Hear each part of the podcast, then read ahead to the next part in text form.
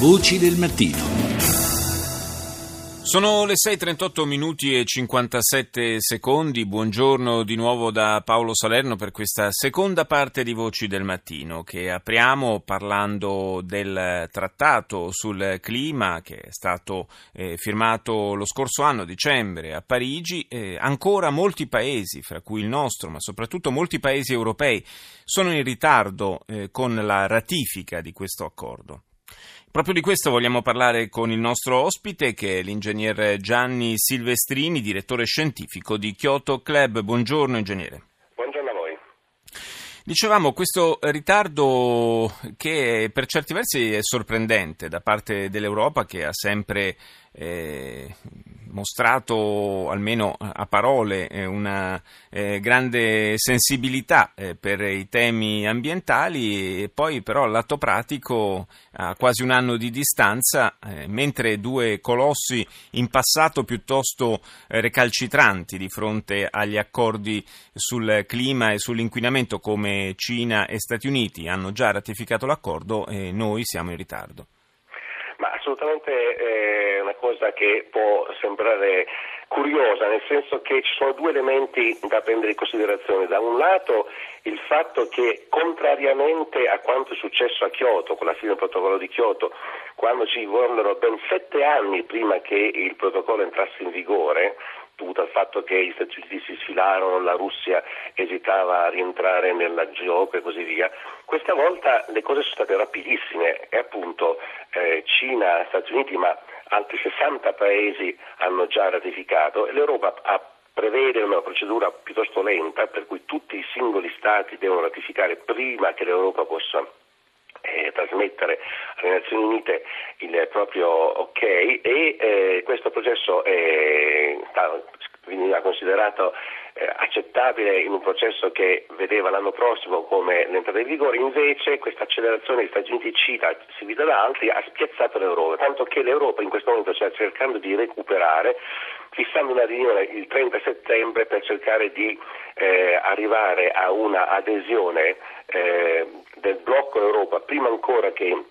i singoli paesi ratificano a livello di Parlamento, eh, in modo da riuscire ad arrivare a Marrakesh quando ci sarà la prossima conferenza sul clima all'inizio di novembre con anche l'Europa dentro, perché sennò sarebbe assolutamente eh, poco comprensibile come tutti i paesi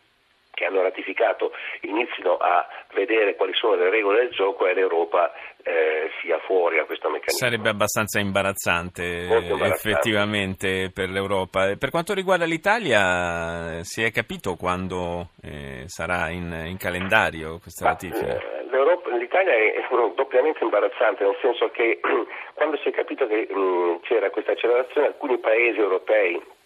come la Francia, l'Austria, la Slovenia, la Germania hanno eh, ratificato. Eh, L'Italia invece è ancora nella fase in cui deve eh, prima in Consiglio dei Ministri e poi trasmettere in Parlamento il eh, decreto di ratifica e eh, teoricamente questo dovrebbe avvenire entro la fine di settembre, ma il rischio è che sia troppo tardi. Cioè anche qui l'Italia dovrebbe dare un'accelerazione ulteriore, cosa che non, non è, è, anche questo è molto strano perché non è che significa dare priorità a un tema che è priorità nel mondo.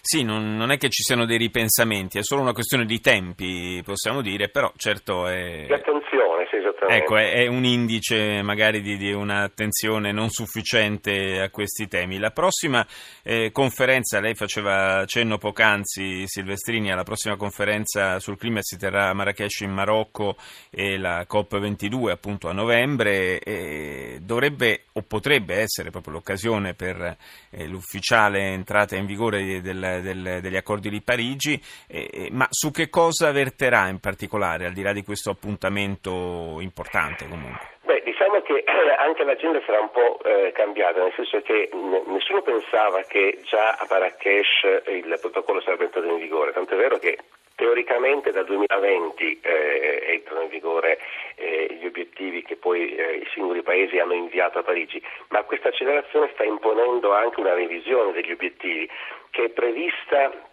questa è una dichiarazione proprio della, de, di Canete, il commissario europeo, eh, nel 2018, mh, mm, data in cui eh, l'organismo scientifico che fa di supporto alla Convenzione sul clima, l'IPCC, dovrebbe trasmettere un rapporto che dica che cosa si può fare, come si può fare per raggiungere eh, l'obiettivo di non superare un grado e mezzo l'incremento di temperatura rispetto sì. all'inizio della, eh, dell'incremento delle temperature con la, la rivoluzione industriale